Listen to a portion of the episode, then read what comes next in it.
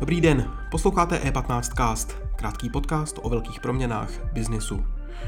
Pokles poptávky po hypotékách pokračuje. Na hypotéky dnes dosáhnou už jen ti movitější klienti. Zastaví se tento trend? Můžeme očekávat další změny hypotečních sazeb a jakým způsobem by měli postupovat lidé, kteří už hypotéku mají a chystají se na její refinancování. Nejen o tom v dalším vydání E15 castu mluvil Nikita Poljakov s Petrou Skrbkovou, šéfkou týmu bydlení v České spořitelně. Tento podcast sponzoruje Smarty pro firmy. Vybavení kanceláře na míru a bez starostí. Stačí pípnout. Smarty vybaví vaší kancelář rychlostí blesku. Specialista na chytré technologie, nejširší škála produktů i služby na míru. Smarty.cz Teď už tu vítám Petru Skrbkovou, šéfku týmu bydlení v České spořitelně. Petro, krásné ráno. Dobré ráno. Podle dat České bankovní asociace objem poskytnutých hypoték v září, v říjnu meziročně klesl 80% a výhled není úplně eh, nejlepší. Znamená to, že očekáváte nadále pokles eh, v poptávce po hypotékách? Já bych řekla, že ty největší poklesy už nastaly, že spíš teďka je to taková stagnace. Samozřejmě, když porovnáváme ty meziroční data, tak je to stále pokles, ale myslím si, že vlastně ty data za září a říjen ukázaly vlastně stejný výsledek, okolo 7 miliard korun té měsíční produkce. Uh, takže řeknu spíš doufáme, že už ten další pokles nenastane a že jsme na tom pomyslném dně Eh, toho objemu hypoték, který se aktuálně poskytuje. Uh-huh. A úrokové sazby jsou stále vysoko, uh-huh. ten pokles úrokových sazeb je asi jako v nedohlednu, zatím, zatím to tak mm, vypadá. Mm. A makroekonomická situace, ať už si vezme inflaci, pokles potřeby, pokles výroby v kontextu, mm, možná mm. asi výhled eh, makroekonomický, který je relativně negativní, co vás vede k tomu si myslet, že by mělo uh, se zlepšovat? Uh. No, já neříkám zlepšovat, já jenom myslím tím, že ta situace už jakoby dále by neměla se prohlubovat tak mm. zásadně.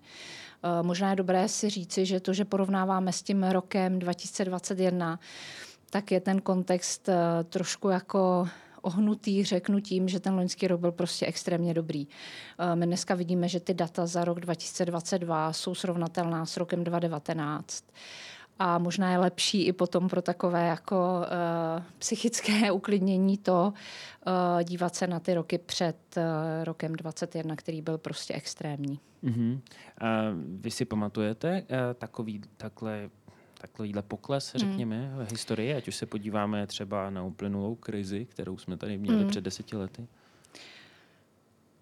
Myslím, že jakoby ten pokles pohledu měsíční produkce je opravdu extrémní. Že vlastně samozřejmě, když se díváme na průměrná data nebo za ten celoroční objem, uh, tak je to velmi srovnatelné, jak jsem říkala, s rokem 2019, ale vlastně ten vývoj v tomhle roce byl na začátku roku ještě velmi pozitivní a vlastně jako ta deprese, když to tak řeknu, nastala v průběhu toho roku. Takže asi bych řekla, že takový extrémní pokles eh, nepamatuju. Mm-hmm. Já jsem zmiňoval uh, kombinaci vysokých úroků mm-hmm. a takový tý asi špatného sentimentu určitý makroekonomické situace, jejich výhledům a potom potažmo mm-hmm. uh, teda ta inflace, která tak je docela vysoko. Jsou nějaký jiný důvody, proč, proč zájem o hypotéky klesá? No nebo jste, vyjmenoval jsem tak jako... Podle mě jste vyjmenoval všechno, nebo většinu těch, těch vlivů. Uh, asi prostě úroková sazba, tak jak je dneska, je jedním z těch hlavních, bych řekla, jako motivů. Uh, který prostě nám tu poptávku velmi snižuje po hypotečních úro, uh, úvěrech, protože prostě ten úrok samozřejmě sebou nese výši splátky, uh, která se může stát prostě pro některé klienty už jako neúnosnou uh, a, a, a to si myslím, že je jeden z těch jako klíčových faktorů, který ovlivňuje hypotéční úvěry v této době. Mm-hmm. Uh, vím, že je složitý předvídat, hmm. um, um, ale co, co podle vás na tom trhu se bude dít dál příští rok, když se to podíváme? Um, dáme tomu, že vlastně ta situace se asi jen vyvine tak, tak hmm, jak se vyvine, hmm. tak eh, co vy předpovídáte? Situace se asi jen tak nezlepší, jsem chtěla vlastně to dodat. Tak. Eh, to, co vidíme možná už dnes, eh, klesá vlastně průměrná výše hypotéky a v tom se v podstatě odráží ten fakt, že si klienti berou více úvěry třeba na rekonstrukci nebo na energeticky lepší bydlení, eh, financují prostě fotovoltaiky, tepelná čerpadla, takže ten trend, který se dá pozorovat, je prostě nižší objem úvěrů, které jsou zaměřeny na rekonstrukce a zlepšení té energetické náročnosti. To znamená, z větších částek budou jakoby do nějakých nižších a mm-hmm. budou spíš zlepšovat efektivitu toho bydlení, než by je šli po novém. A to správně. To znamená no. v, v souvislosti s tou, s tou klimatickou, řekněme, situací a energetickou situací. Mm-hmm. Takže, Já myslím, že přesně tak, že jako klíčový vliv na tu obrovskou poptávku po fotovoltaických uh, panelech a tepelných čerpadlech má prostě cena energie. Eh, která drivuje tady ten směr, který samozřejmě pak se nám odráží i v té úvěrové oblasti. Uh-huh. Česká spořitelná uh, tyto produkty nabízí uh-huh. vlastně v rámci svého portfolia. Um, je to něco, na co se dá spolehnout, co může vykompenzovat ty propady uh, z těch hypoték v rámci toho vašeho biznisu? Do určité míry ano, ale řekla bych jenom do určité míry, právě protože tím, že ten průměrný objem té hypotéky je uh, je výrazně nižší, tak vlastně možná nám vykompenzuje ty počty, ale už ne tolik ty objemy. Mm-hmm. Um, znamená to tedy, že současná situace na hypotečním trhu může mít negativní dopad na ziskovost uh, bank uh, příští rok a že to bude vidět, že se to může projevit. Zároveň, když se podíváme těch na ty jako depozita třeba v bankách klesají stále jich je dost relativně, hmm. to znamená ty peníze tady v tom systému jsou. jsou. Jak, jak to vnímáte? Já se přiznám, že do těchto eh, jako spekulací výnosu bank bych se úplně nerada pouštěla. Eh, spíš bych to zhodnotila tak, že na té úvěrové straně se nám ty výnosy snižují, ale naopak na té depozitní zvyšují. Takže si myslím, že jako dochází k takové jako vzájemné kompenzaci. Mm-hmm. Um, je to velký pokles podle dat eh, bankovní asociace. Na začátku jsme říkali nějakých 80%, září, říjen, meziroční. A kdo je ten, kdo dneska na hypotéku dosáhne? Je to teda opravdu ta nejvyšší, eh, ta nejvyšší skupina, ta nej, nejmovitější lidí. A možná doplňující otázka, existuje dneska něco jako investiční byt v České hmm. republice? Hmm. Um, tak uh, myslím si jednoznačně, že poptávka po investičních uh, bytech se prostě zabrzdila, protože ta úroková sazba opravdu jako nepřispívá tomu, aby uh, Eh, řekněme, ještě nějakým jako ekonomickým modelem to dobře vycházelo eh, pro klienty. Eh, samozřejmě ale potřeba bydlení u mnoho našich klientů stále trvá. Tu jen tak jako nevymažeme ani tím, že jsou prostě vyšší úrokové sazby. Takže ano, dneska na hypotéky dosáhnou, dá se říci, pravděpodobně spíše ti movitější klienti a ti, kteří si prostě mohou dovolit koupit ty nemovitosti vlastně za ceny, které dneska na tom trhu vidíme. Mm-hmm.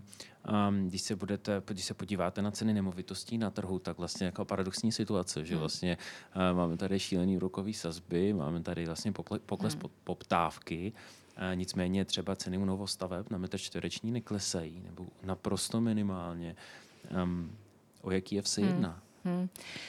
Eh, nejsem zase úplně specialistou na to stavebnictví, ale to, co slýchám vlastně od těch odborníků, je, že zase ty vstupy se jim vlastně nesnižují, náklady na, na, na stavby uh, se vlastně nesnižují, proto jako oni nevidí ten důvod, respektive prostě by si museli šahat do svých, do svých zisků a zatím je ta situace taková, že opravdu uh, ceny nemovitostí neklesají. Na druhou stranu, když se podíváme jako zpátky, třeba na rok 2008, tak eh, že bychom zaznamenali nějaký jako zásadní propad cen nemovitostí, to se také úplně nepotvrdilo. Samozřejmě neplatí to absolutně. Eh, určitě jsou situace, kdy některé nemovitosti se na trh potom dostaly s nižší cenou, ale je to spíš jako menší část toho eh, celého, řeknu, portfolia vlastně staveb. Mm-hmm, takže i z toho, řekněme, i z vaší zkušenosti, kterou máte mm. s růstem cen nemovitostí v Česku, neočekáváte, že by a v příštím roce, v příštích letech, třeba v nějakém krátkodobě střednědobém horizontu, v souvislosti s tou situací, kterou tady máme, hmm. došlo k poklesu cen eh, nemovitostí? Myslím si, že ne k žádnému jako zásadnímu. Eh, zase je dobré rozlišovat typy nemovitostí, jejich kvalitu, jejich lokalitu. Jsou určitě, to jsou ty základní vždycky parametry pro, pro tu cenu jako takovou, takže určitě se bude dát eh, velmi pravděpodobně sehnat levnější nemovitost v nějaké horší lokalitě nebo horší kvalitě. To určitě se, myslím, stane. Na druhou stranu prostě kvalitní nemovitosti v dobrých lokalitách si myslím, že si tu cenu udrží. Mm-hmm. To znamená, pro ty, kteří ty peníze budou mít, tak asi ta doba může přijít teď kdykoliv. Moje otázka další je vlastně na tu strategii. Hmm. Vy jste to zmínila, je dobré pro lidi, kteří třeba si chtějí pořídit bydlení, teda s očekáváním toho, že ta nemovitost poroste nehledně na její současnou cenu, vlastně zvolit nějakou strategii toho nějak krátkodobý fixace, pokud tady máme jako 8% úrokový sazby na hypotékách, jestli vlastně nemá smysl to fixnout na 2-3 roky a vlastně potom sázet na to, že ty úroky půjdou dolů. To je taková ta otázka, že by bylo dobré mít teďka tady křišťálovou kouli a vědět, kam ty, kam ty úroky půjdou. Uh, já myslím, že je to vždycky hrozně důležité, aby každý klient jako zhodnotil tu svoji situaci, jestli je vlastně připraven nést to riziko, když si vezme vyloženě krátkou fixaci, protože jako jistota o kolik a kdy ty sazby půjdou dolů, vlastně není. A díky tomu, jak je ten trh teďka nastavený, tak vlastně ty delší úrokové sazby mohou být i výrazně levnější uh, než, než, než, než ty krátkodobé sazby. Proto prostě pro klienta, který je na tom, řeknu, finančně dobře, uh, může být lepší variantou třeba zafixovat na delší dobu, protože on má tu delší, delší jistotu. Takže bych řekla, že jako není jednoduché rady, je důležité vždycky zhodnotit tu vlastní situaci, jestli jsem ochoten, jako jak velké riziko vlastně těch výkyvů jsem ochoten podstoupit. Mm-hmm. Um, spoustu lidí budou refinancovat své hmm. hypotéky. Letos, myslím, že teď v listopadu uh, se dost hypoték se refinancuje, příští rok a, uh, bude další várka. Um, u těch um, nových fixací tam může docházet k docela velkým nárůstům. Zažíváte to ve spořce, děje se to a případně Um, jaký je postup v tomhle případě, hmm. když najednou zjistím třeba, že se mi o 25%, o 30% stoupla uh, hypotéka? My se s klienty snažíme o toto téma jako otvírat pravidelně. Eh, vlastně řekněme už třeba rok dopředu teďka kontaktujeme eh, klienty a otvíráme s nimi tu otázku a vlastně řešíme, řeknu, takový jako postup, že nejdříve se ptáme na to, jestli třeba mají vytvořenou nějakou rezervu eh, i kvůli prostě cenám energií, jak jsme tady zmiňovali, takže vlastně jdeme jako takovým způsobem rozhovoru, kdy kdy nejdřív zjišťujeme věci typu právě finanční rezervy, Eh, máme službu zhruba 25 klient, procent našich klientů má uh, spolu s hypotéčním úvěrem takzvanou službu variabilita splátek, která umožňuje určité jako uvolnění, řekněme, a vlastně až jako v té finální fázi může dojít k tomu, že s klientem hledáme tu společnou cestu, třeba úpravy splatnosti, pokud už je ta situace pro něho opravdu jako kritická. Takže my se snažíme s klienty mluvit eh, dopředu o tom, zda o té situaci vědí a jsou na ní nějakým způsobem připraveni, případně dopředu, ještě už ten rok eh, na, na, na to navýšení splátky a úrokové sazby je připravovat.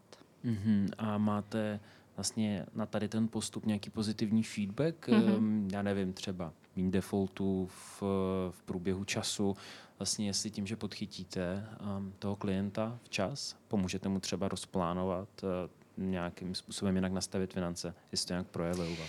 Já si myslím, že tyto kroky se ukážou spíš do budoucna, protože jsme v té fázi jako poměrně krátkou dobu. Uh, ten feedback si myslím, že je jako ze stran klientů velmi pozitivní, uh, že vlastně vnímají velmi pozitivně, že se snažíme mu pomoci a hledat tu cestu uh, dopředu a určité naše jako předpoklady, kdy jsme si vytipovali ty klienti, které jsme mysleli, že by mohli patřit do té, řekněme, ohrožené skupiny, se nám vlastně při tom rozhovoru nepotvrdili. Takže jako dobrá zpráva pro nás v tomhle smyslu jako z toho vyplývá, že uh, řekněme, ti klienti jsou na tom eh, z jejich pohledu lépe, než ukazovali data, která jsme vyhodnocovali. A co se týče vlastně toho defaultu nebo nějaké jako eh, nesplácení, eh, tam se vlastně v aktuální chvíli vůbec nic nemění. Pořád jsme na stejných hodnotách. Takže tahle otázka si myslím, že je zatím trošku předčasná. Budeme schopni podle mě ji vyhodnotit tak za rok, za dva. Mm-hmm. Kdybych si i v této době poklesu hypoték chtěl hypotéku pořídit, existuje na to nějaký muster, jak se v této složitější době zorientovat a mm. případně, co by podle vás bylo to doporučení, jak na to? Eh, to je velmi dobrá otázka, protože si myslím, že vlastně uh, bydlení a o tom, jak ho chci financovat, bychom měli s klienty opravdu mluvit už jako od toho, kdy vstupují do toho svého uh, prostě světa po studiu a začnou si vydělávat uh, své první peníze, protože prostě je hrozně důležité začít si odkládat uh, na to, že potřebujete minimálně 10 až 20 vlastních zdrojů. A vlastně v momentě, kdy přijde klient eh, a nemá uspořené ty vlastní prostředky, tak je to pro mě poměrně jako patová situace. Takže myslím si, že je hrozně důležité s klienty mluvit o tom, jak chtějí bydlet už opravdu jako od toho řeknu studentského věku, eh, aby se vlastně na tuhle fázi připravovali. No a ti, co dneska přijdou, uh, ta rada je možná, možná jednoduchá v tom, že vlastně existují kalkulačky, nakolik, nakolik dosáhnu. Každý klient si dneska může na našich webových stránkách prostě spočítat, na jakou výši hypotéky s těmi svými stávajícími příjmy dosáhne a možná od toho bych se jako odrážela eh, ve smyslu potom hledání nemovitosti, jakou si mohu dovolit. Takže jsou tam ty dva parametry, kolik mám vlastních zdrojů a na kolik dosáhnu. Mm-hmm. Petro, díky moc, díky za váš čas a že jste přišla. Děkuji moc za pozvání, mějte se hezky. Díky za pozornost. E15cast můžete poslouchat ve všech podcastových aplikacích a na webu e15.cz.